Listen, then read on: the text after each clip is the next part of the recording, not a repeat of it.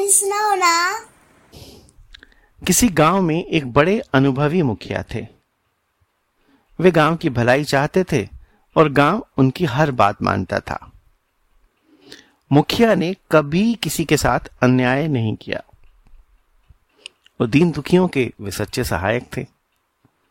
गाँव अपनी एकता और सुख समृद्धि के कारण सारी तहसील में मशहूर हो गया। लेकिन अब मुखिया बूढ़े हो गए थे। उनको चिंता हुई कि अपने बाद में इस गाँव का मुखियापन किसे सौंपूँगा। गाँव के तीन नौजवान उनके ध्यान में थे। एक दिन मुखिया ने नौजवानों को सूर्यास्त के बाद उस जगह मिलने के लिए बुलाया, जहाँ गाँव का एक नाला बांधा जा रहा था। तीनों नौजवान नाले के पास पहुँचे। मुखिया कहीं दिखाई नहीं पड़े। तीनों लौटने लगे।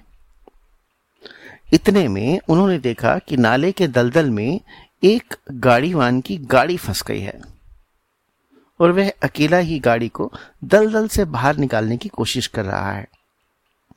अब अंधेरा होने को था। गाड़ीवान ने उन नौजवानों को देखा और मदद पर आने के लिए पुकारा।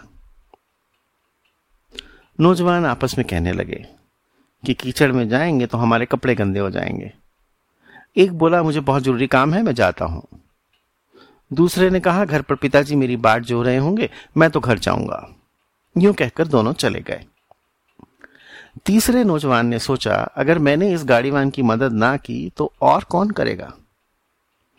उसने अपनी धोती कसी और कीचड़ में चलकर गाड़ी के पास पहुँचा।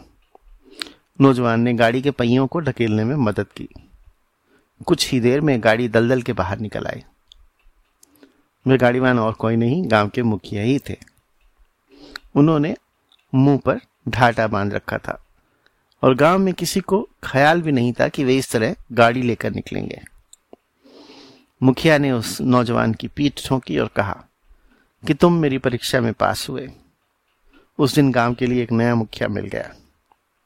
जब गाँवों में ऐसे नौजवानों की संख्या बढ़ेगी, तभी गाँव उठकर खड़े हो सकेंगे।